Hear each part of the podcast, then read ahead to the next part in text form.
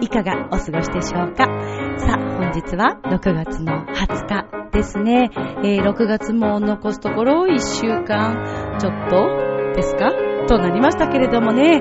まあ、梅雨と言いつつ、まあ、やっとちょっと雨が降ってきたかなという、ね、まだまだ本格的な梅雨入りとは言えないような気もするんですけれども、でもやっぱりね、湿気があるのでね、若干毎日ちょっと生活しにくくなってきたかななんて思っている今日この頃でございますが、さあ、えーこのミッチェルのラブミッションという番組は恋愛、そして夢をテーマにですね、えーミッチェルと一緒にプラス思考に楽しく人生を生きていきましょうというね、まあそんなコンセプトのもと、えーいろいろお話をしていくという番組になっておりますけども、今週はね、伝えたいことは山のようにあります。えー、っと、お世話になったお化粧品屋さんのですね、貸し化粧品のお話でしょ？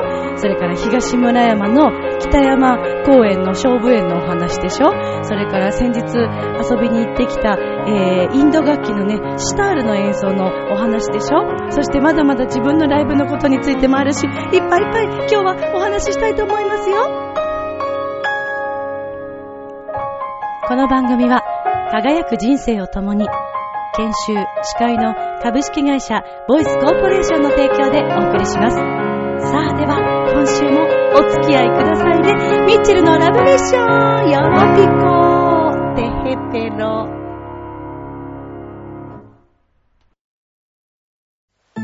ああ、仕事でも上司に怒られっぱなしだし、女の子と出会うチャンスもないし、パッとしない人生だな。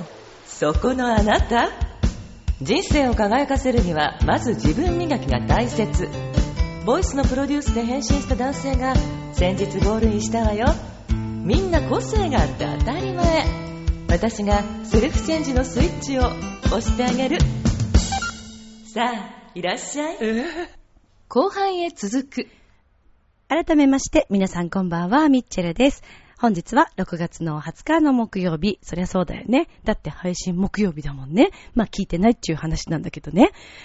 若干今日はですね、あの、久しぶりのハスキーボイス、えー、セクシー、ダン・ミッチェルな感じでね、お送りしていきたいと、そんな風に思っているわけなんですけれども、えー、なんかね、滝川さんが出てきそうなたんですけどもね。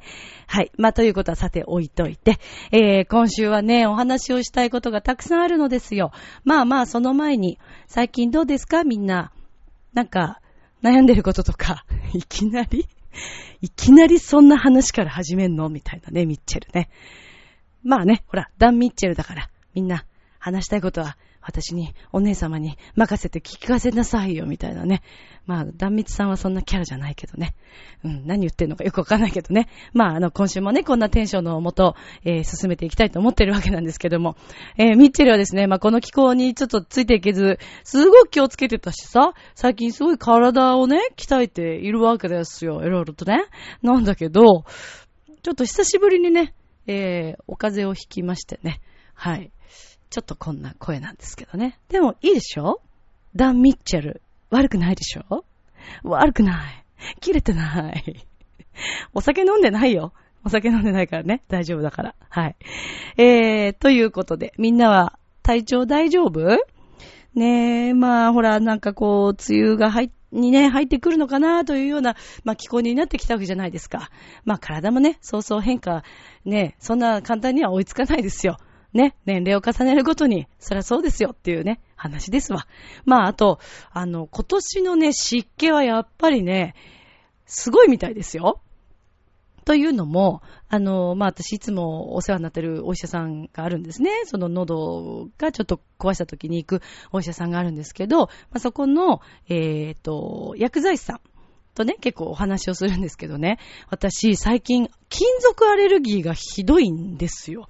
だからネックレスとかピアスとかもうすごい好きなんだけど、ちょっとね、大変なの。で、これは、汗とかほら、かくでしょ？やっぱり暑くなるとさ。そういうせいもあるのかなと思ったんだけど、どう考えても、まあちょっと金属アレルギーかなと思っていて。そしたらですね、まああの、この風邪も、ちょっとアレルギーから来ているっていうことでね、お話をしてたんですけど、今年のやっぱり湿気が多いということと、梅雨の時期というのは、アレルギーがやっぱ起こりやすいらしいですね。みんな知ってた？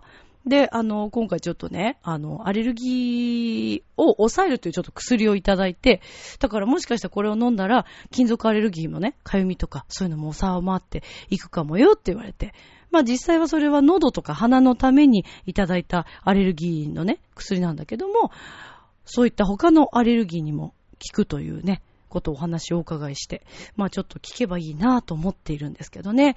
みんなはどうですかね？女の子はやっぱりほら、ピザ、ピア、ピザスってなんだ、ピアスとか、ネックレスはね、日常してる方多いと思うので、金属アレルギー大変なんだよね。女の子も大変なのよね、いろいろね。はい。まあ、あのー、ちょっと、結果をね、どうなったかっていうのを、まあ、試してみて、えー、金属アレルギーで悩んでる方いらっしゃったらね、参考にしてもらえればなと思うんですけど。さて、えー、今週のね、ラブミッションはもうね、話したいことが腐るほどある。というか、まあ、すごくね、この一週間はね、えー、充実した、まあ、いつも充実してるんですけど、自分で言うのも何なんですけどね。えー、なんですけど、ちょっと不手ぶしいでしょ？憎たらしいでしょ？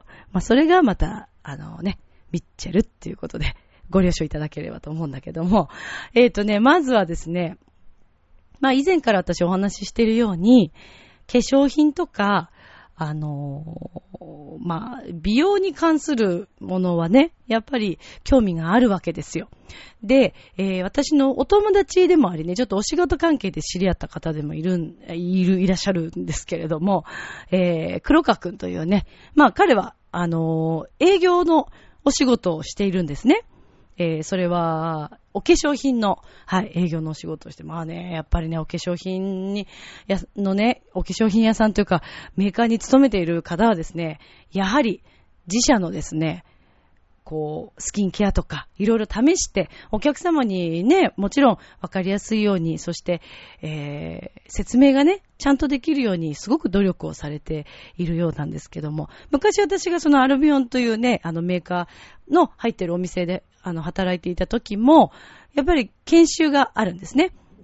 で、それはこうメイク研修はもちろんですけど、スキンケアの研修とかもあって、えー、お客様にどういうふうにこうね、マッサージをして差し上げたらいいかとか、えー、それからリンパの流し方とかね、まあ何度かその話をしてると思うんですけども、で、えー、その私のお友達の、まあ、クロちゃんと呼んでるので、クロちゃんと言いますけど、クロちゃんはですね、えー、カシー化粧品さんというところで、はい、メーカーさんに勤めているんですね。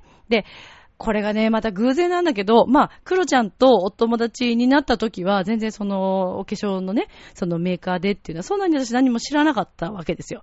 で、まあ、いろいろ話していくうちに、まあ、菓子化粧品さんだってことが分かったんだけども、実はね、私の親が、昔ね、ずーっと貸し化粧品を使っている時があって、で、あのー、まあ、使わなくなってしまったのは、ちょっとそのお店がなくなってしまったっていう、あの、買っていたお店がね、その店舗がなくなっちゃったっていうことで、まあ、途絶えてしまってずーっともう何年も経つんですけど、まあ、偶然にまた繋がったわけですよ。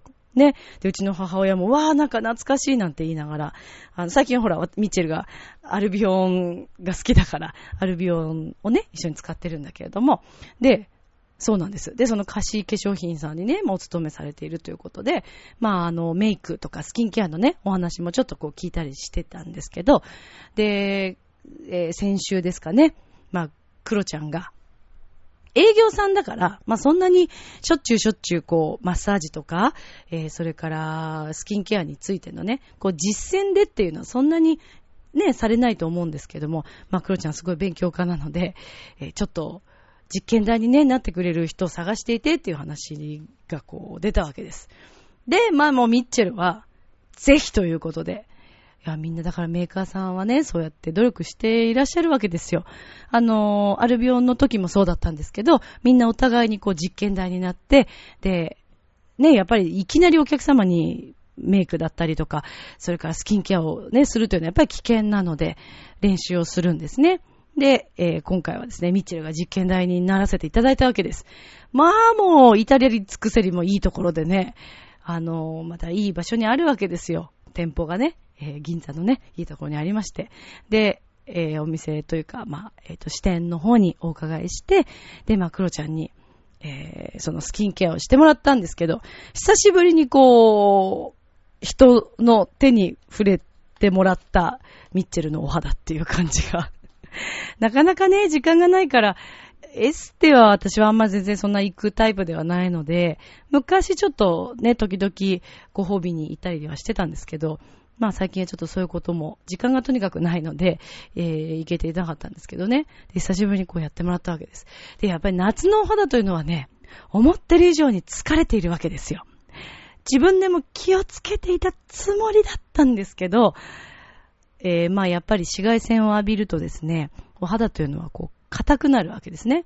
で、まあ老廃物が溜まったりとか、それからまあ、えー、スキンケアでしっかりこうクレンジングをしきれていなかったり、まあほら夜ね、みんな女性帰ってきてさ、疲れるとさ、ザザッとオイルメイク、ね、クレンジング、オイルクレンジングが一番スピーディーに落とせるから結構楽だったりするじゃない。で、ざっとこう洗って、まあもちろん洗顔もするんだけれども、やっぱりそれだけでは足りていなくって、改めてね、昔習ったことをまだ思い出したわけです。あ、こんなに丁寧にするんだった、そうだった、と思い出しながら。で、まあパックとか、海藻パックだったかな。はい、とかこうしていただいたわけです。そして、終わった時の、そのお肌色の明るさと言ったら、もうびっくりしましたね。もうね、肌がね、2トーン、2トーン、3トーンぐらい明るくなっていて、うわ、なにこれっていう。しかも、しかも、弾力が違うんですよ。柔らかさとか、そうで、まあやっぱりお肌こう、老廃物溜まりますからね、そのリンパの流れで、えー、下にこう首から落としてあげるっていうね、そのやり方もあるんですけど、それもね、できるだけ、あの、気づいた時にはやるようにしてたんですけど、やっぱりね、ちゃんと時間をかけてやると全然違うわけです。そして、カシー化粧品さんのスキンケア。私ね、すごくいいと思います。あのね、浮気をしてるわけではないですよ。アルビオンもアルビオンで私は好きなので、えー、そこは貫きたいところなんですけど、えー、貸し化粧品さんがですね、スキンケアがあまりにも良くてですね、はい、ちょっと私びっくりしているんですけども、あの、で、そのクロちゃんからね、紹介してもらって、えー、プラスキンエクストラモイストローションというね、だったよね、クロちゃん。聞いてくれてるかわからないけど、あの、はい、ローションをちょっと、えー、アルビオンと一緒に並行して使ってみたんですね。で、まあ、その、えっ、ー、と、ローションっていうのは、あの、まあ、すごく浸透もいいんですけれども、えー、日中のダメージからお肌を守るというね、えー、これはまあ、朝用の美容液的な、あれでもあるのかな？はい。えー、ちょっと、あの、ホームページの方もちょっと拝見しながら、えー、お話をしているんですけれどもね。はい。で、まあ、このローションをですね、あの、使わせていただいたんです。で、これ2層になっていて、えー、まあ、振ってから使うんですけれども、浸透がもうとにかくまずいいですね。はい。そして、えっ、ー、と、私はこれ肌色がすごく変わった気がします。で、あの、もちろんこれも使ってもらったと思うんですけどね、そのエステの時に。それ以外にその海藻パックとか、もうまず気持ちがいいし、ちょっとひんやりしてさ。はい。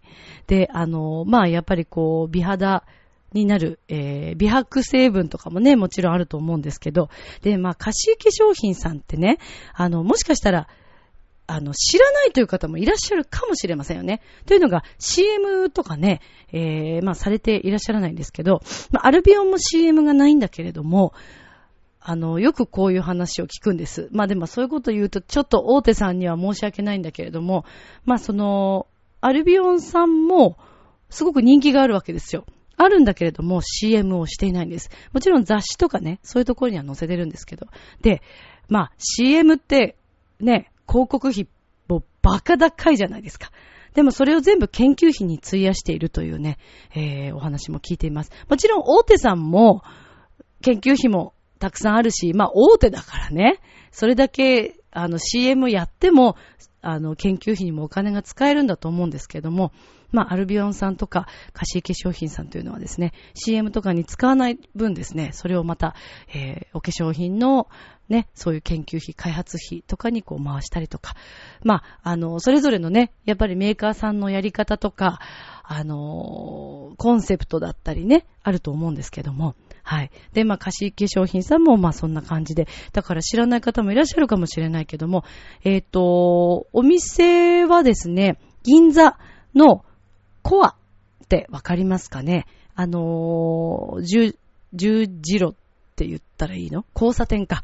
銀座4丁目の交差点の、えー、日産とかありますよね。あの近くにコアという、えー、と、ショッピングモールというかビルがあるんですけど、そこに入っているお化粧品屋さんに、貸し化粧品さんは入っていて、で、えっ、ー、と、お伺いしたところですね、そちらで私も体験した、あの、パックとか、マッサージとか、えー、やってくださる、えー、スペースがあるようです。私もちょっと機会見つけてまた伺いたいなと今度はね、ちゃんとお客さんとしてね、行きたいなと思ってるんですけどね。で、まあ、あの、貸し化粧品さんの、その私、スキンケアはですね、特にあの、クレンジングが、すっごくね、おすすめです。あの、クロちゃんからもそれは聞いたんですけども、私もちょっと最初それ試供品で使わせてもらって、もうね、だから結局クレンジングがしっかりしてると、その後ローション何入れても綺麗にしっかり入っていくということなんですよね。だからちゃんと落としてないと、どんなに高いね、美容液とかローションを入れようと思っても入っていかないというね、残念なお知らせですよ。あのー、ぜひよかったら皆さんの貸し化粧品さん調べてみてくださいね。えー、その当日ですね、あの、お世話になりました、えー、東京の支店長の、えー、島野さん、はじめ、はい。あの、皆様に大変お世話になりました。ありがとうございました。とっても素敵な空間で、もう癒しの、久しぶりの癒しの空間をいただいたような感じでですね、私服のひとときを過ごさせていただきました。クロちゃんありがとうね。気持ちよかったです。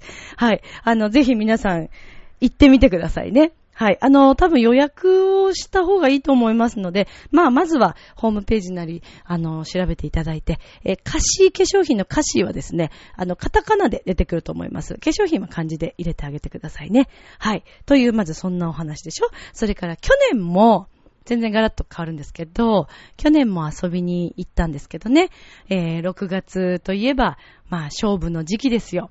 うちの祖母がですね、えー、勝負が大好きで、で、去年、6月の祖母のお誕生日の時に、東村山市にあります北山公園というところがあるんですね。で、ここはもう勝負がとても有名でですね、去年もラブミッションのこのラジオの中でお話をしてるんですけども、もうね、東京にね、こんなところがあるんだっていうぐらい空気も美味しくて、えー、環境もとてもあの、のどかでですね、そして勝負が本当に綺麗なんです。で、この公園の中にはですね、ちょっとした池があってね、そこには、なんと普通に自然にですよ、カワセミとか、それから、えーと、アオサギかな？はい。とかね、やってくるわけです。で、あの、カメラマンの方とか撮りに来てる方もいらっしゃって、カワセミが可愛いんですよ。で、去年も見れたんだけど、今年もね、遊びに行ったんですが、見れたんですよね。可愛かったんです。今年はそれで、あの、アオサギも見れたんですけど。はい。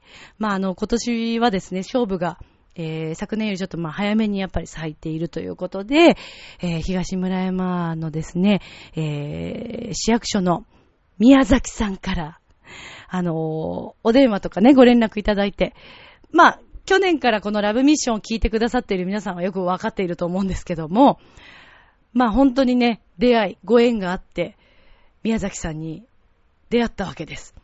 まあ去年ね、また同じことをお話しするようですけど、去年、まあ公園遊びに行ったその日はですね、もうこの勝負の、えー、イベントをしている最後の日でもう撤収の日だったんですね。で、まあその時に、まあ時間もちょっともう夕方だったんですけど、全部お片付けしている時間帯に、まあ私たち何も知らなくて行って、で、祖母もですね、こうちょっと見て少しちょっと疲れて座っていたんですね。で、そこにですね、あの、声をかけてくださった一人の男性がおりまして、まあそれが、東村山市のですね、市役所の宮崎さんなんですけども、はい。で、今年もね、まあそれでお話をして、その時ね、うちの祖母が、もうそのほら撤収している中、ね、もう終わっちゃう感じがすごい漂ってたのでね、宮崎さんにはすごく祖母がね、寂しそうにこう見えたんですって。で、なんか申し訳ないなって思ってくださったみたいで、で、声をかけてくださったんですね。まあ、それがきっかけだったんですけど。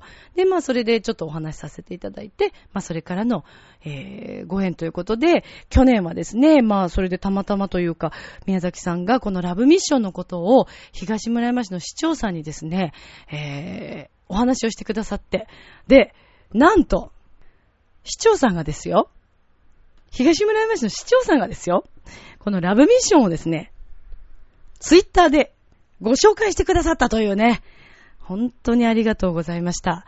あの時はですね、東村山市の皆様のおかげですね、一気に配信回数が上がったというね、はい、もう伝説になっております。長編の中で。ありがとうございます。あの、私としましては本当に嬉しい限りでですね。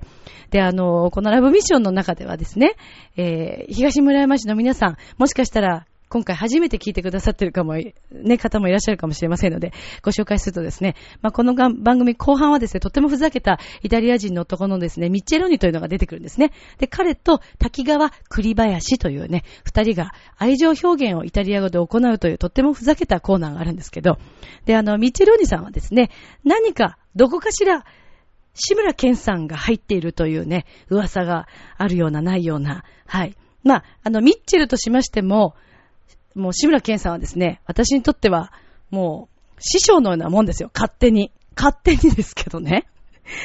もう私はドリフ世代ですから、もうドリフターズの皆さんを見て、育ち、そして、加トちゃん、ケンちゃんも見て、えー、ずっと生きてきたわけですから、はい。私のもう体の中にですね、もう、あの、ボキャボキャブラリーの中にですね、志村さんのコメントとか、えー、その仕草とか、節々に何時か出てくるというのがありまして、特にですね、ミッチェロにもですね、イタリア人にも関わらず、時々、えー、志村健さんが出てくるというね、まあそんなことがあったんですけど、だからすっごくね、偶然というか、不思議なご縁だなと思っていて。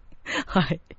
で、まあまあ、その話はどうでもいいですよ。で、あのー、そうそう。なのでね、東村山市の皆さんありありがとうございますということなんですけど、で、今年は、この勝負園でですね、ライトアップ、15日でしたかね、えー、もうされたということで、まあ残念ながらそのライトアップの日には私は行けなかったんですけど、もうちょっと早い時だったかな。はい、遊びに行かせていただきまして、えー、今年も宮崎さんにお会いすることができたんですけども、まあ今年もね、相変わらず菖蒲とっても綺麗でございましてですね、えー、私の印象としましては、まあ、あの昨年よりすごくなんかこう大ぶりな、えー、菖蒲があったりとか、えー、それからですね、イベントコーナーがですね、あの、拝見できましたので、お店もすごく賑わっていまして、で、あの、今年はですね、その菖蒲園のですね、あの、キューピーちゃんのね、キャラクターになっていてね、あの、すごい可愛いんですよ。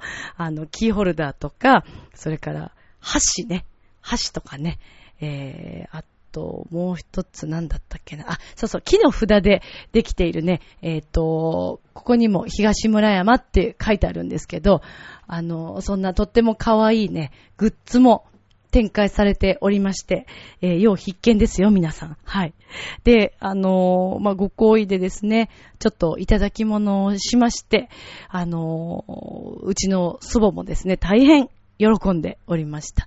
もう本当に感謝ですね。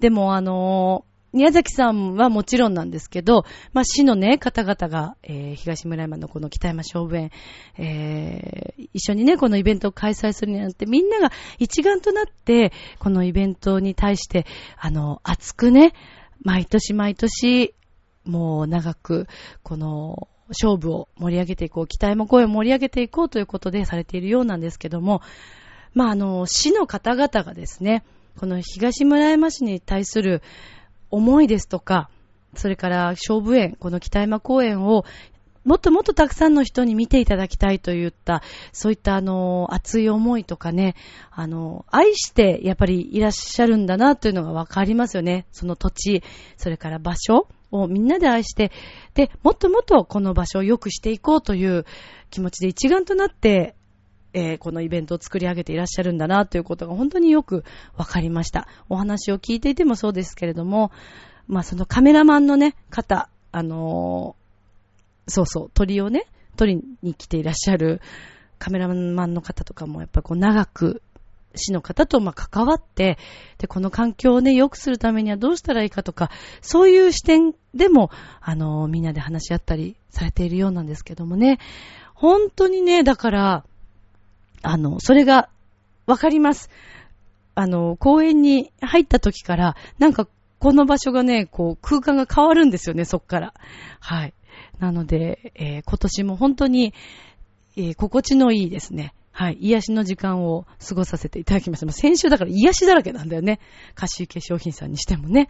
はい。えー今年も本当に宮崎さんありがとうございました。あの、東村山市のね、皆さん、ぜひぜひ、さらにさらにこの北山公園を盛り上げて、ね、行っていただきたいなと、ミッチェルも本当に思います。行ったことのないという方、えーこの、勝負へまだ間に合いますよ。今年は23日までイベントをされているということですので、ぜひ皆さんこのラブミッションを聞いた方ね、遊びに行っていただきたいなと思います。あの、デートをするにもいいかもしれないですね。というのは、なんていうのかな。ゆっくりね、とにかく静かなので、人はいるんだよ。人はいるんだけど、すごく静かだし、なんかこう、いろんなね、勝負のね、名前とかも面白かったりするんですよ。だからそういうのを見ながら、なんかこの名前面白いね、なんて言いながらね、結構いろいろ話題もあるんじゃないかなと思います。あとね、えー私としてはおすすめはですね、えっ、と、Facebook には載せたんですけども、東村山市のですね、ほうれん草を使ったほうれん草アイスというのがありましたね。これが美味しかったんだよね。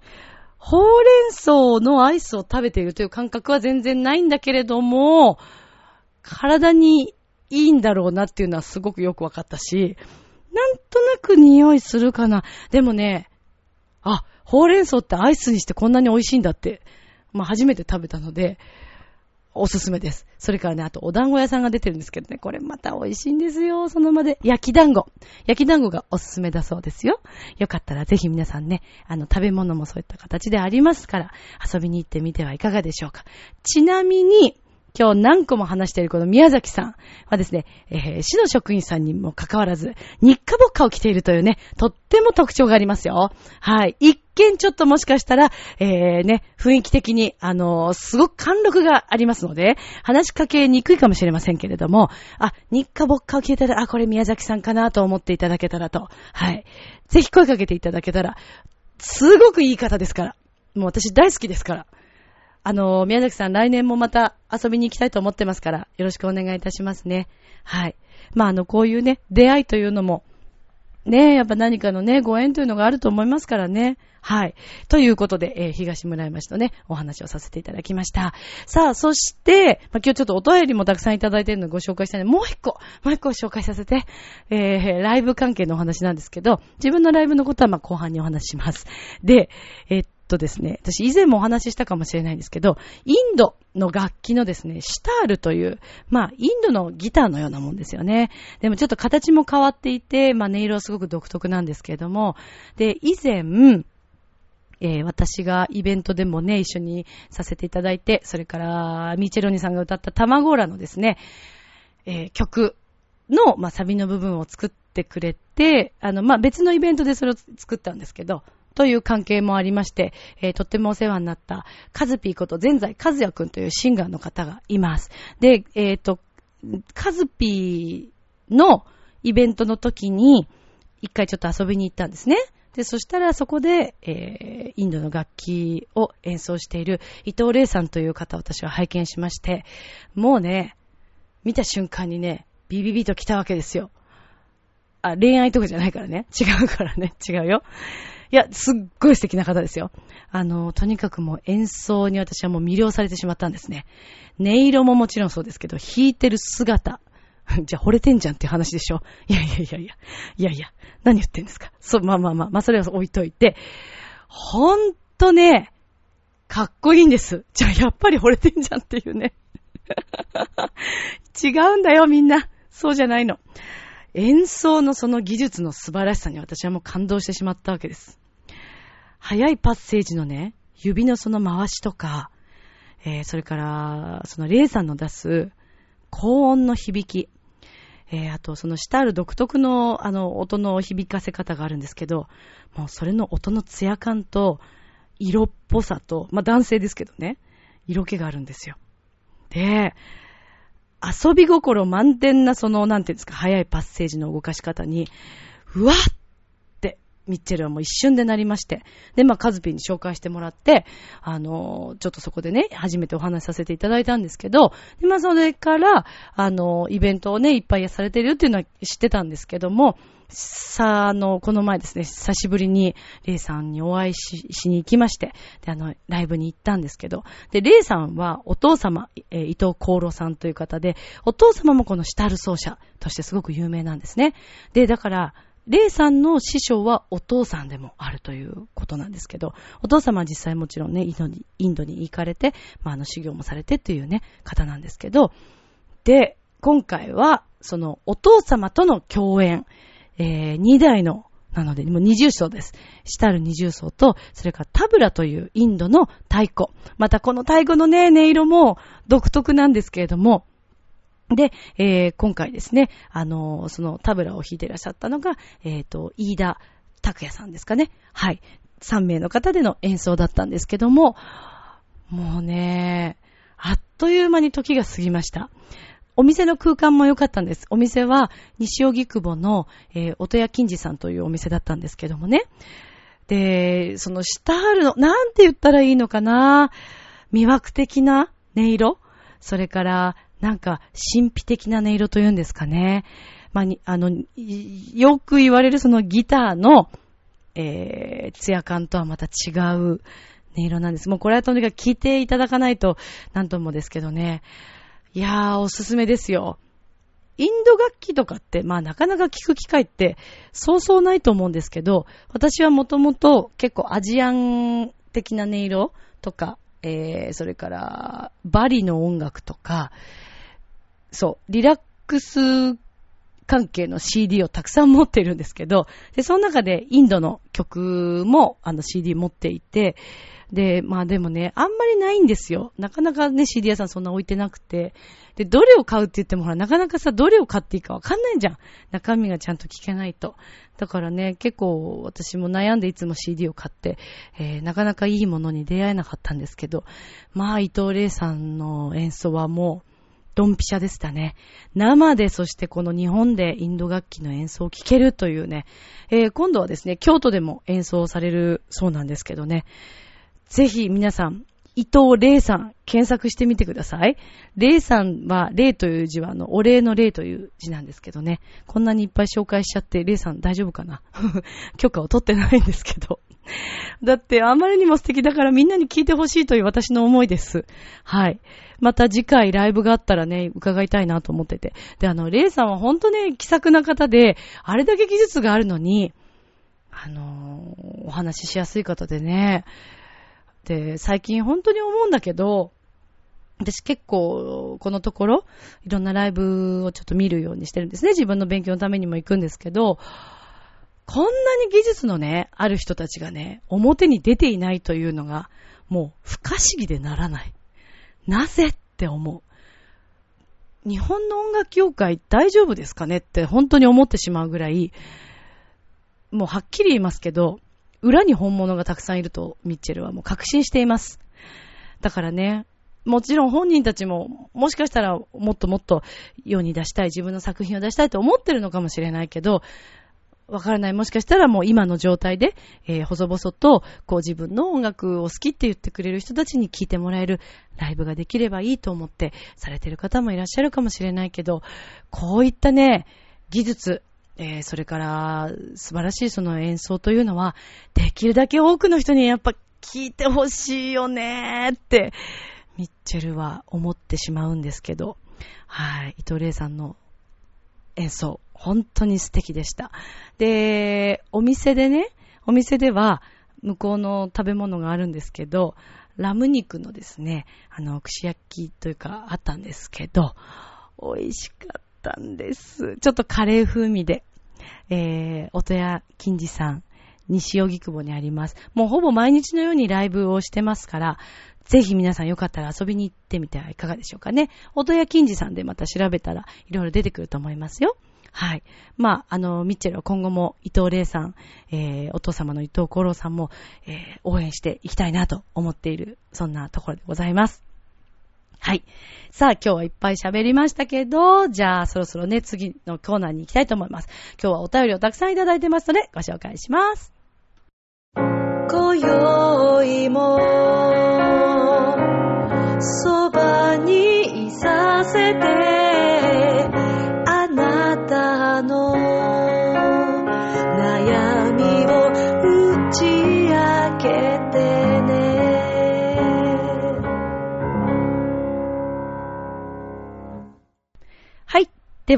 便りコーナーなんですけど、こんなに嬉しい悲鳴ってあり？っていうぐらい、今回はお便りをたくさんいただきました。ありがとうございます。初めてお便りをね、いただいている方もいらっしゃいますからね。はい、ご紹介していきたいと思うんですが。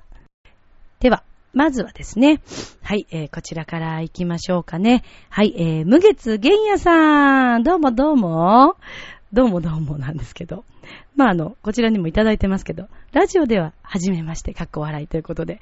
そうなんですよね。Facebook では仲良くさせていただいております。そして、あの、ピアニストのね、コーダさんの関係で出会わせていただいたんですけども、えー、じゃあ、無月さんって呼んでいこうかな、ここからはね。はい、えーと、ラジオで始めまして、梅雨入りした途端、毎日晴天が続いていますね。雨が嫌いなので嬉しかったりするのですが、毎日暑いのもきついですね。本当ですね。ミッチェルさんは、春夏秋冬どの季節が好きですか？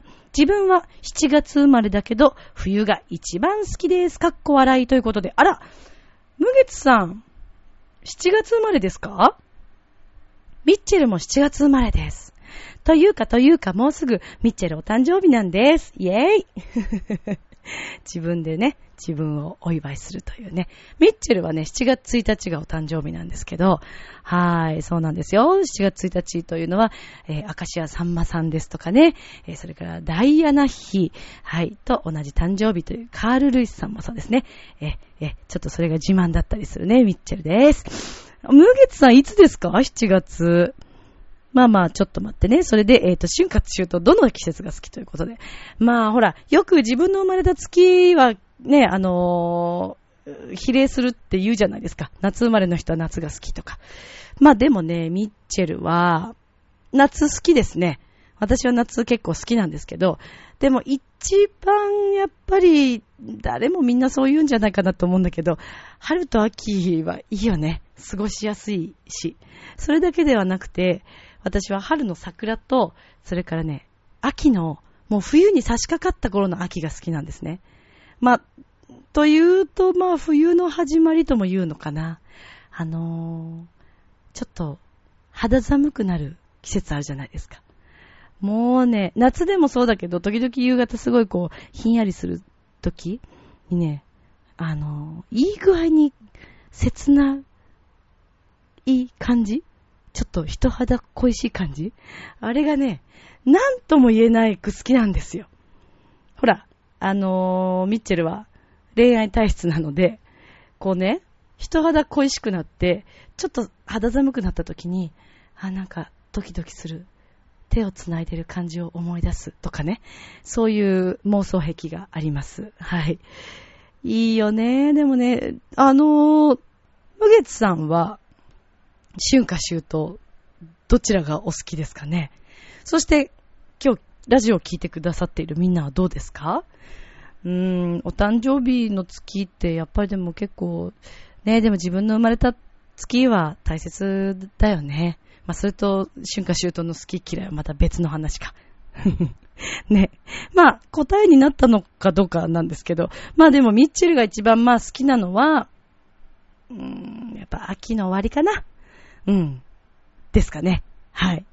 まあ、これからの夏のね、もう、カンカン照りな夏というのも暑いけど、でも夏の開放感っていいですよね。はい。ありがとうございます。ムゲツさん。また、ミッチェローニと仲良くしてあげてくださいね。奥様にもよろしくね。ありがとうございます。さあ、では続いていきましょう。えー、っとね、えー、っとね、どうしようかな。ここで迷うなっていう話ですよね。じゃあこちらご紹介したいと思います。はい。名前が変わりました。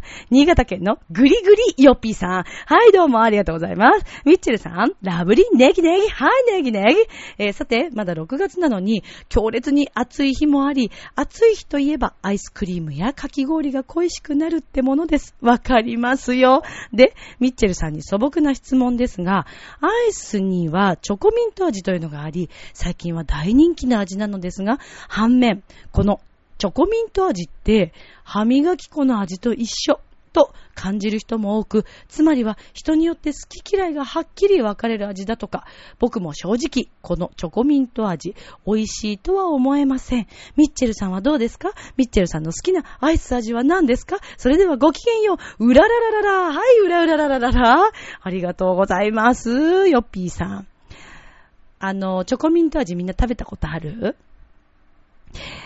確かにね、私も最初の頃ね、え、歯磨き粉かなって思いましたね。えー、そもそももともとそんなに私はミントが得意ではなかったので、最初食べた時は、うん、ちょっと無理かなとか思ってたんですけど、最近は結構このチョコミント味も時々食べたくなる味の一つなんですけどね。どうですかね、みんなはね。私の友達が結構チョコミント味が好きな子がいたから、見てて、あ、美味しそうと思って、そっからなんか好きになったっていうのがあるんですけど、もうね、ミッチェルといえばアイスクリームですよ。もうあの、Facebook 見てくださってる方わかると思うんですけど、えー、私はですね、学校公演、地方公演とか行きます。そして、お仕事で、まあ、地方に行くことも多いんですけど、もうね、えー、車移動とかの時、えー、それから自分も遊びに行く時もですけど、パーキングエリアに行った際には必ずアイスクリームを食べています。もう絶対にアイスは欠かせないんです。家にも割と常備していて、やめなくちゃなと思うんですけど、食べちゃうんだよね。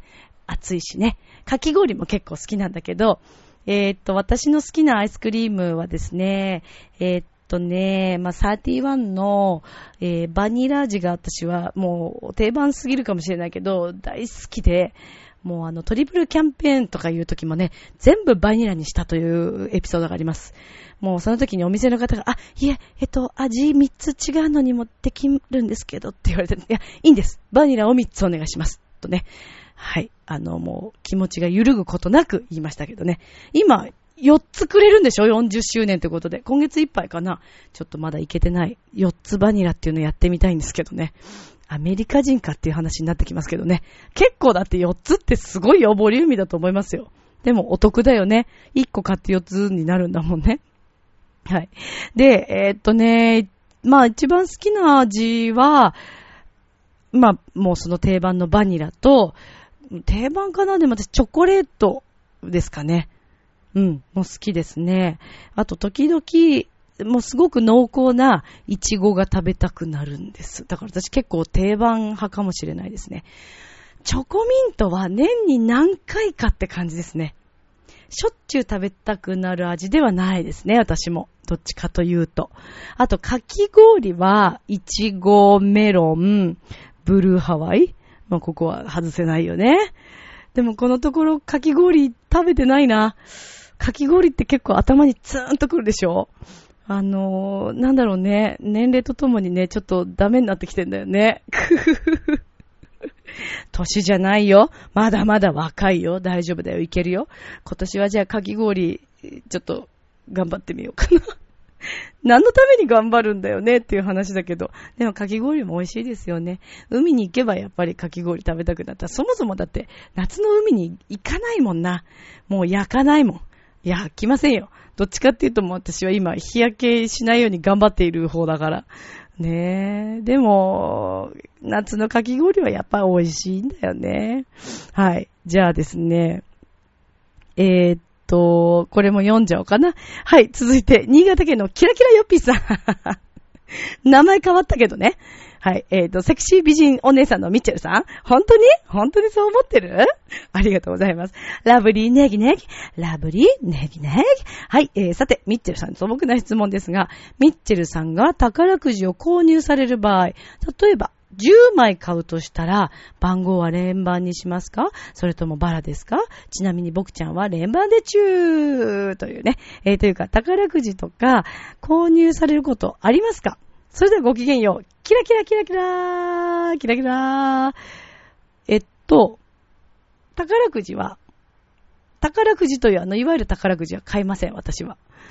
あのー、結構ね、スピーディーに、すぐに答えを知りたい。はい。そういう人です。私、白黒はっきりすぐつけたがるタイプですから。あの、なので、スクラッチですね。買うとしたら。でも、スクラッチを買うのも、まあ、そんなにしょっちゅうではなくて、あ、なんか買おうと思った日に、うん、時、時あります。これも年に何回か。で、えっ、ー、と、もう6枚って決めてるんです。あ、じゃない。600円しか買わないって決めてるの。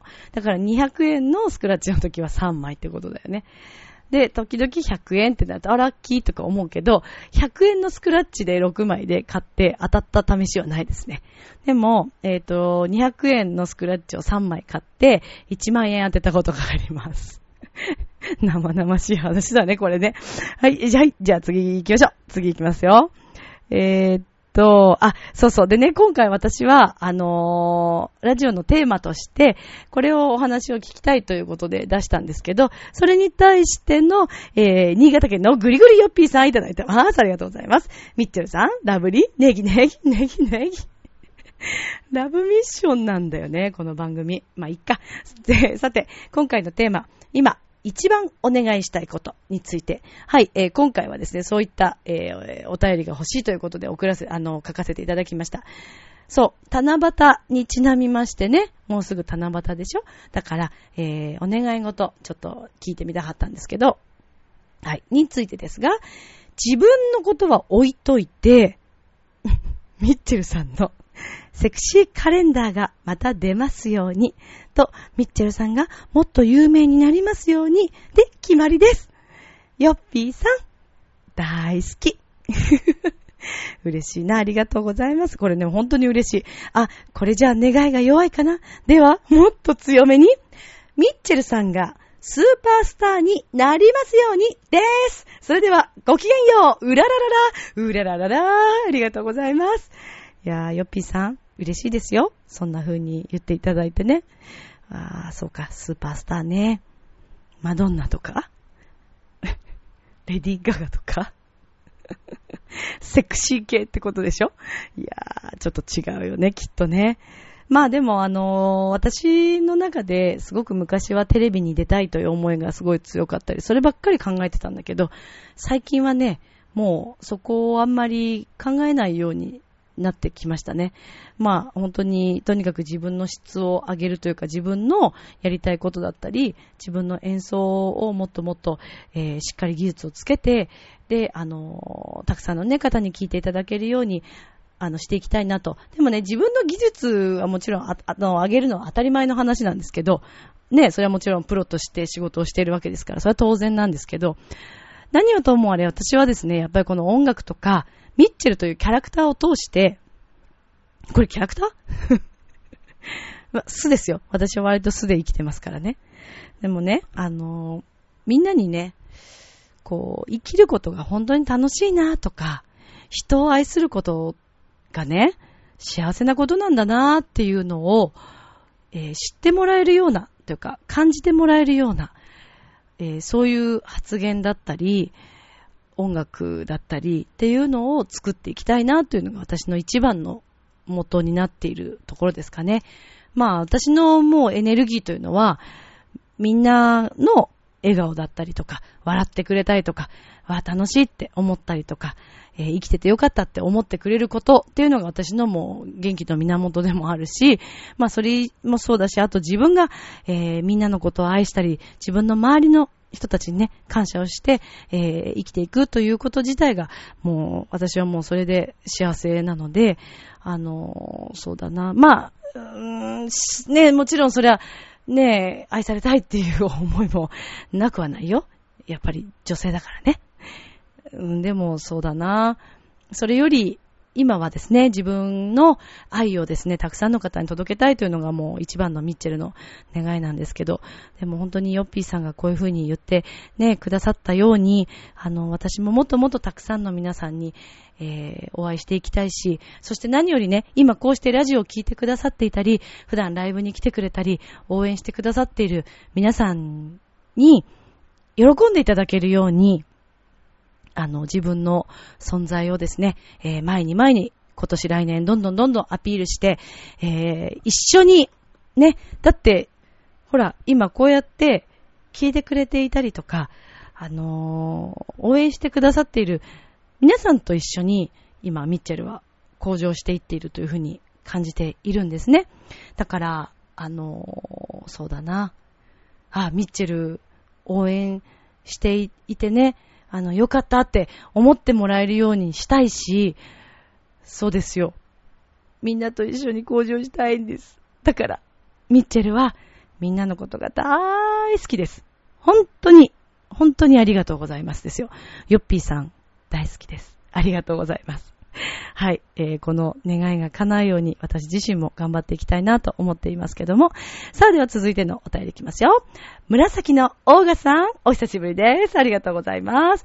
ミミッチェルさん、ジェラート、かっこ、えー、この挨拶で良いのか、笑い。えー、っとですね、あんまりいい方ではないと思いますね。これちょっと番組違いますからね。はい。では、さて、えー、今回のテーマ、今一番お願いしたいことですが、お金とか生々しすぎるので、宝くじとかロトなん、えー、なんとかで、ロトなんとかで、えー、高額当選しますように、です。ちょっとオブラートに包んでみた。まあ本当は、あの子と、てんてんてん、内緒、笑い。何これ？何オーガさん、あの子って誰？なんかあるのかしら？まあ今ちょうどお話しした宝くじネタですね。まあ、当たるといいよね、オーガさんね。当たったら、ミッチェルに、えー、っと、シャンパンを一杯おごってください。どんな約束だよっていう話ですけどね。そしてなんでだよっていう話になりますけどね。こっちがお祝いしてあげなくちゃっていう話もありますけどね。まあでも宝くじね、当たったらみんな何に使いますか？高額当選したら。えー、ミッチェルは決まってますよ。えーとで、宝くじ当選したらですね、えー、スタジオをまず作ります。そして、えー、スタジオはですね、ただのスタジオではございません。えー、ミッチェロニ音楽院というものを作りたいというミッチェルの野望があります。で、これはですね、何かというと、子供たち。子供たちはね、可能性を無限に持ってるわけですよ、まず。でもね、それは子供に限らずみんなそうなんだよ。大人になったみんなもそう。私最近これ、えー、つぶやいたりとかしてるんですけど、みんな一人一人がね、ブランドになる価値というものがありますからね。いやいやいや、私なんて無理なんて思ってたら無理なんだけど、だってみんなのそれぞれの一人一人の存在がもうブランドなんだもん。一人しかいないわけだから。だからその自分ブランドをどういう風に表現して、どういう風にみんなにね、知ってもらったり、えー、アピールしたりしていくかっていうのが大切だと思うんですけどね。うん。まあだから、あの、そのミチェル、ミチェロニ音楽院では子供たちをですね、将来のってほらもしかしたら未来のモーツァルトが生まれるかもしれないでしょ？だからそういう意味でこう育てていきたいというのもあるし、えー、それから、まあ自分たちはやっぱ私はもう一生音楽をやっていきますから、えー、みんなでね、リハーサルができるような、あの、場所を確保したいというのもあるし、レコーディングもしたいし、えー、そう考えるとね、ミッチェロニ音楽院というのはね、なんとか作れたらいいなという私の夢がありますけどね。はい。まあまあまあ、宝くじが当選したら、ということでしたけど、オーガさん当選するように祈ってますよ。大丈夫。ミッチェルがついてるじゃん さあ、そして、えっ、ー、とね、オーガさん。えっ、ー、と、これもう一つくれていますね。じゃあ、オーガさんの、えっ、ー、と、もう一個、ちょっと読ませていただきますよ。ミッチェルさん、ハッピーかっこ、この挨拶で良いのか。だから、番組が違うから。でも、いい。もう、ミッチェルの番組はみんなウェルカムだから。えー、ちっとも梅雨らしくないうちに、えー、真夏の日差しになりつつある今日この頃。ミッチェルさんは日傘とか持ち歩いていますか？今時は、えっ、ー、と、雨とね、その兼用の優れ物もあるようですけども、日傘は日傘、雨用は雨用と使い分けるタイプですか？あ、ミッチェルさん、車移動するから日傘とかあまり関係ない感じですかね？そういや、夏風邪が流行っているようなので、お気をつけください。あと熱中症とかも気をつけてくださいね。ちなみに何か対策されていますか？というお便りです。ありがとうございます。えー、まずですね、率直に答えますとですね、日傘はもう必ず持ってます。そして私は雨と兼用のものを持っています。はい。まあだって使い勝手がいいかなっていうのがあるんですよ。いやあのね、以前にね、すごい可愛い傘をね、生徒さんにいただいたんですよね。私はその白い日傘兼雨傘をですね、あの、大切に使わせていただいている次第でございます。で、あの、私も車移動もしますけど、そのね、車の駐車場に行くまでとかね、これだけでも焼けるわけですよ。だからもうちょっとした隙も油断も許されません。えー、年齢をね、重ねれば重ねるほど、日傘というものが重要になってくるというね。はい。そして、夏風邪ね、まさに夏風邪をひいています。ね、みんなでも気をつけてね、ほんと。あの、熱中症とかね、まあ、日傘とかでも防げるかもしれないから、あのー、ね、そんなに日中こうずっと外にいるわけではなくても、そして曇りの日でもね、熱中症ってなるようですから、ぜひ気をつけてほしいなと思います。さあ、そしてもう一通がですね、来ましたよ。もうラブミッションとしては一番、一番欲しいお便りが来ました。では、読みます。ミッチェルさん、はじめまして。マッシュルームと申します。はじめまして、マッシュルームさん、ありがとうございます。えー、先日のブライトンホテルでのライブ、お見かけしました。あら。ありがとうございます。それでお便りをくださったんですね。嬉しいですね。ラジオ番組もしているということで聞きました。ライブでのしっとりした雰囲気と、ラジオの印象にギャップがあり、戸惑っていますが、そりゃそうですよね。ミッチェローニが出てきますからね。えー、これからもよろしくお願いいたします。こちらこそですよ。で、えー、今回はミッチェルさんに恋愛相談したくてメールしました。あのね、マッシュルームさん、もう一番待っていたお便りです、これ。はい。もうラブミッション聞いてくださっているみんなが思っていたことだと思いますよ。はい。えー、では読みますね。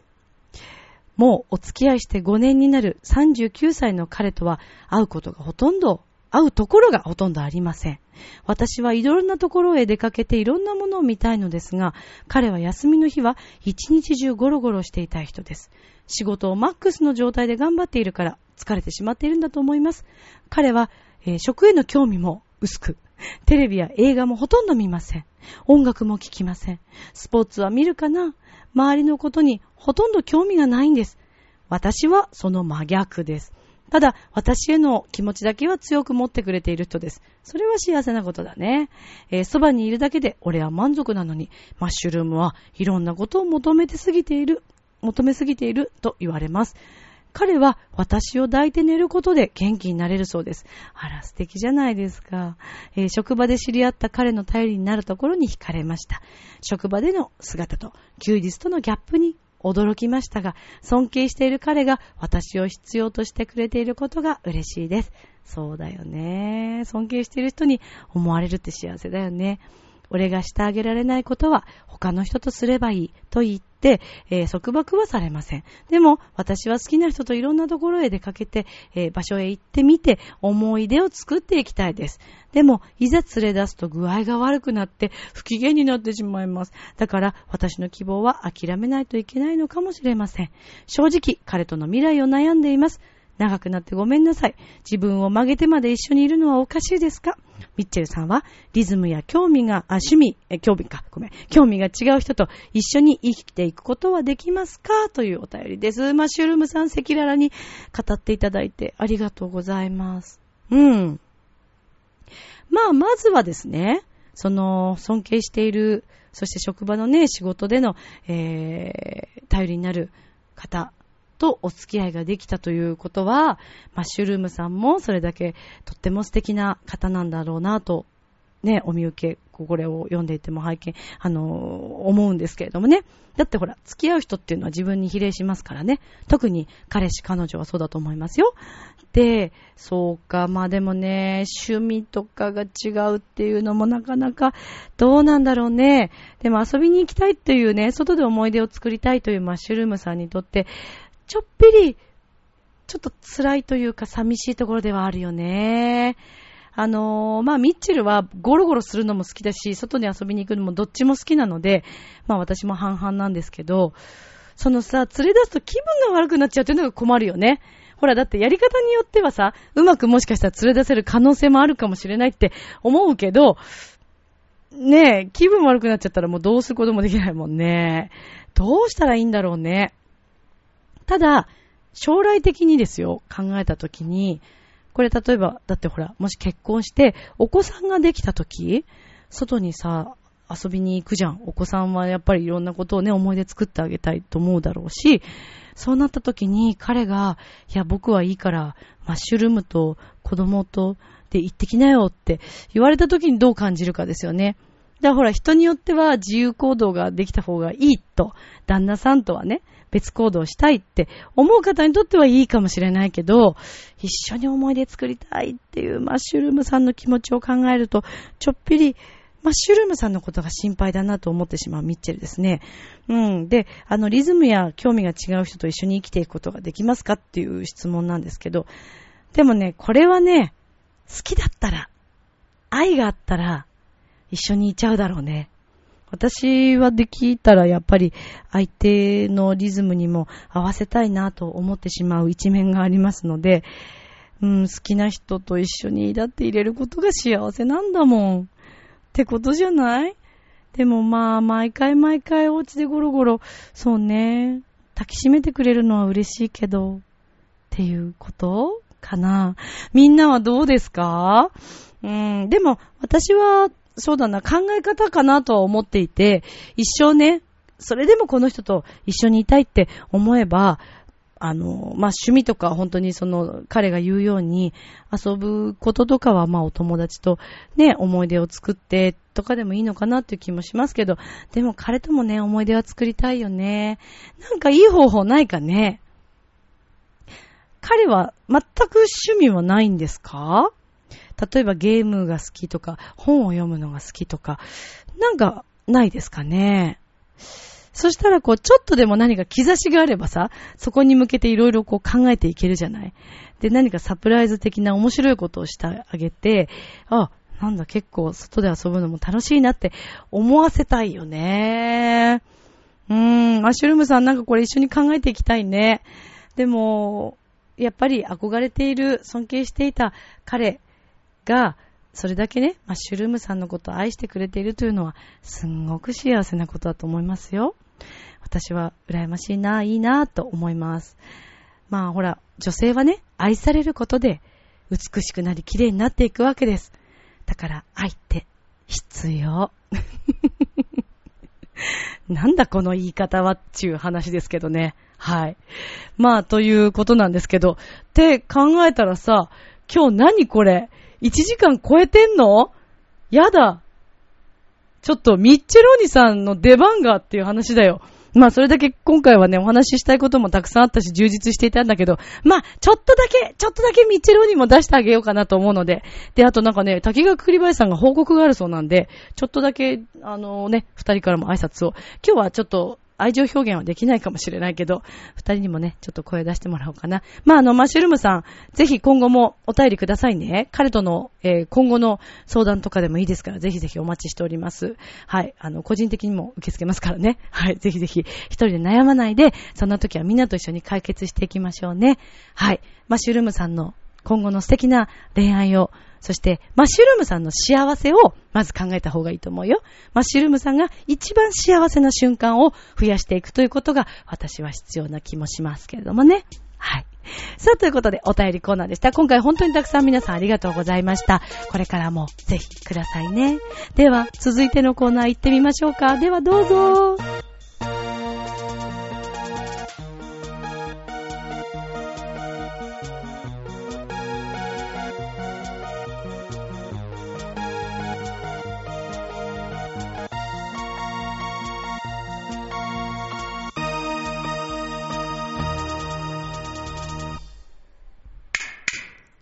あ、どうした？はい、どっこいあ、よいしょ。はい、みんなで、北綾田公園の勝負は日本一。秋田、秋田、秋田山公園、秋田、秋田、あ、宮崎さんも聞いた、秋田、秋田、東村山来た、来たよ、来たよ、よ、ミッチェローにも来たよ。いえ、はい、リババありがとうね。ミッチェローニさん、いい加減にしていただけますか？その歌は、何ですか？いや、何って、だってあなたな、え？何ですか？何ってことはないでしょ。だから東村山市の素晴らしい北山公園の歌を、ええ。ミッチェローネからも、ね、東村山の皆様に届けたいという、はい。えーカウンターテナール、あ、違った。違いますよね。えテレロ歌手としてのね、僕の思いです。そういう思いです。あのー体重も重いです。北山公園の勝負が綺麗。ええまた、北山公園を紹介したいという、うんミッチェローニさんの気持ちはよくわかります。でしょだしょすごくいいと思うんです。だしょでも、うん。今の歌はうん。ないと思いあ、ます。ズドーンつって今はっきり言ったよね。いやだってないですよえー、ないの？ダメないですねで。それは東村山市の皆さんが決めることだと、いやまあそうですけれども思うよ。いや、思うよと今でもいうのはいいんですけあるよど、あの、東村山の皆さんに失礼だと思いますし、なんでよ？えー東村山の皆さんにはですね、うんあの、志村けんさんも歌っていらっしゃいますけども、うん。東村山温度というものが素敵なね、温度がありますから、知ってるよ、だからそこは。そこは知ってんだよ。な、なんでそんなにミッチェルさん逆ギレしてるんですか？東村山。ミッチェローニさ。一丁目一丁目。わーあの、ワオじゃないです。だいぶえー？東村山市の皆さんがうん。テンション下がってると思いまなんすでよさんのこのそんなことないよ本当にね。申し訳ありませんね。いやいや。あの、ちなみにこえの男はですね、ミッチェルなんだ男解説員と言いまして、イタリアのサンマルコ広場にちの近くに住んでいるという、まあ、自称の実証じゃない、住んでんだテノール歌手、靴下は履かない、うん。えー石田純一さんを目指しているというそうだね謎の男ですから。謎じゃないでしょ？皆さん気にしないようにお願いいいたします。やいやいや、気にしないじゃなくて、僕としてはすごく気にしてほしいというところなんだけれども。気にしあの、ないいミですよチェロネはね、えー、愛をたくさん持ってる男です。それはどだかうですか、ね、ら今日こうして歌わせてもらったのは、はい。東村山の皆さんに感謝の気持ちをミッチェルの代わりに述べたいということで、それはいいんですけれども。えーこのイタリア人、イタリアからのね、テノール歌手として、はいえー東村山北山公園温度というのを即興で作りました。さすがミッチェロに。自分を褒めてどうするんですかね。いやいや褒めるよもうちょっとちゃんときちっと作っていただかないとね、え？困るんですけいや。頼まれなくても作るよ。まあミッチェロニさんもうん行かれたんですかね？あ、北山公園行った行った。勝負を見てきたということああ、行っですよね。たよ。ミッチェルと一緒にデートしてきたんだけれども。ミッチェルさんと一緒に行ったのは、ミッチェローニさんだったんですか？あんでもねえよ、そうだよ。あの、ミッチェロニですよよ。あの、お団子食べてるミッチェルの写真撮ったのもミッチェロニーなんだけれども。一緒に車に乗ってたまあ、あのね、とにかくね、はいえー北山公園とても素敵でしたね。そうですね。そしてね、なんかね、僕ちょっとね、はい。えー、ちょっと目が悪いからかわかんないけどね、あの、はい滝川さんにそっくりな人を見かけた気がするんだけど、これ気のせいかな。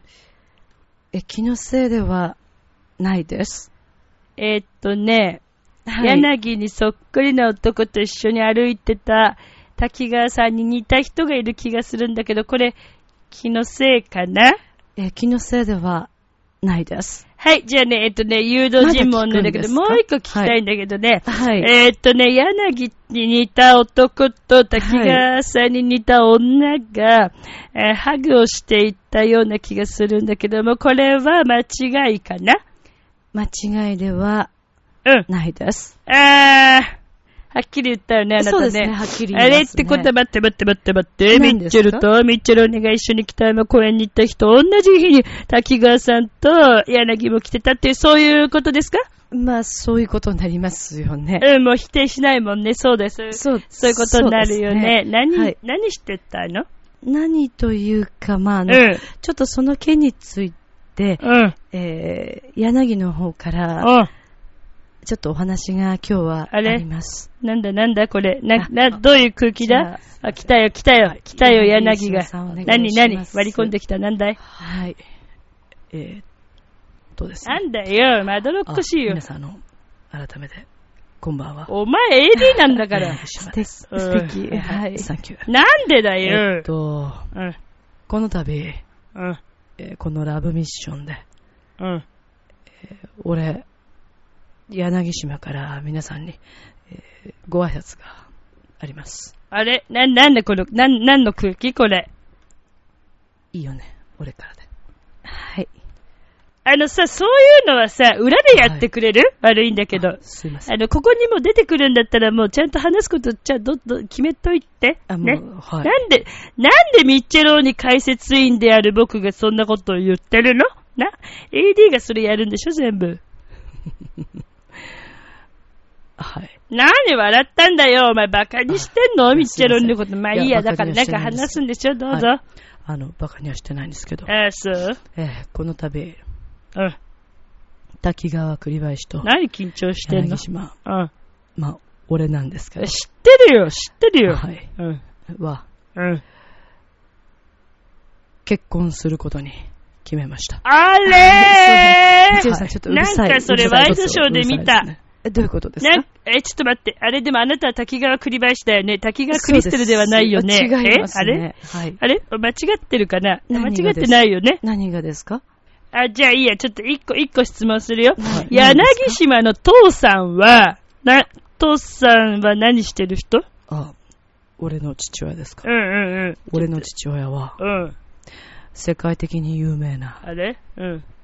マンドリン奏者マンドリンか指揮者じゃねえんだな。はい指揮者だったらもう被ってんなと思って、今世界的に有名なっていうことも言ったからはすごい。でもマンドリン奏者って、また随分コアなとこ来たかもしんないけど、そうえーそういうことだったのね。じゃああなたたちはこれから、えーっと、夫婦という仲睦まじく、はいえーこのラブミッションに関わっていく、そういう、そういう、あの、魂胆ですか？あ魂胆というか、まあそうですね。なので、えーまあ一応ちゃんとご挨拶をあーそうね。それは重要。ね。うん。まあこれからもいいんじゃない？妻、滝川栗林あ、と妻になるのか。柳島を、うん。リスナーの皆さん、どうぞ、どうぞ、うん。なんだ？よろしくお願いいたします。サンキュー。だから、お前 AD だから、そういうなんかビジュアル的な感じとか全然必要ねえと思うんだけど。そうですかああ、なるほどね。そういうことで、あ滝川さんからなんか一言ありますか？あそうですね。あうんの、喋っといた方がいいよ。えーうん。私、これからも、うんえーラブミッション、愛情表現のコーナーでは、今までと変わらず、うん。えミッチェロニさんと共に、このコーナーを作り上げていきたいと思うんですけれども、はいどね。まあ、ね。の度、めでたく、うん。柳島さんと結婚ということで、はい、これからも、よろしく、お願いいたします。よろしくお願いします。なんですなんだですか？なんか変だよ、もう。いや変じゃまあまあいいんないですよ。じゃないのおめでとうってことだよね。みんなでおめでとうしてあげればいいんだよね。はい。じゃあもう来週じゃないや、再来週のラブミッションもうはい。二人の取り上げ、でっち上げたらいいの？これ。な。それは全然、あの、そういうこと？いいです。スキャンダラスな話をすればいいの？もう愛情表現どころじゃないじゃない、そしたら。もうそしてね、はい。すんごいいい時間になってるから、もうこれ以上話せないっていうか、なんだかよくわかんないけど。まあまあ、でもおめでとうございますってことですよね、皆さんね。ありがとうございます。ええええええがとうございます。まあ、あの、今後も変わらず、あ皆さんには応援していただきたいそうだねと思います。あ、サンキュー。あ、来たよ、やっぱり来た。お前さ、サンキュー、サンキューってビジュアル系目指してる何シンガーかなんかなそんなことないですよねの？そうですねまあいいけどまあとりあえずあの、はいめでたいということでね、ありがとうございます。みんな二人をね、応援してあげようかな。じゃあね、みんなもねみちゃろにも応援してる。なんかよくわかんないけど、チャオチャオ。なんだか釣られてきちゃったよ。なんであんなイケメンまでいるんだ？あなた自分を分かってる？第一印象って何で決まるか知ってる？コミュニケーションの始まりは何だと思う？お？誰でも変われるチャンスはあるのよ。あるのよ。それから数ヶ月後。自分らしさを自分で見つける。なんて素晴らしいんだ。恋も仕事も今最高にノリノリだぜ。スイッチをします。ボイスコーポレーションはい、エンディングです。滝川さん、柳。まあいいか、幸せってことでね。私の周りも今最近結婚がなんかブームというか結構ラッシュなんです。いいことですね。幸せになってね。さて、えーと、ライブの告知ですけども、6月の21日、えー、明日ですかね。はい、金曜日ですけれども、こちらは四谷のドッポさんに行って、えー、弾き語りライブ、そしてアコースティックということで、えー、今回は山田圭介さんのギター、そしてパーカッションが入ります。とっても素敵です。それから7月7日の七夕、舞浜のですね、えっ、ー、と、浦安市総合体育館のロビーでギターの横太郎さんと、えー、アコースティックライブをします。こちらは無料となってます。12時と2時の回です。みんな遊びに来てくださいね。では、今宵も良い夢を、明日も楽しい一日を。みんな大好き。バイバイ。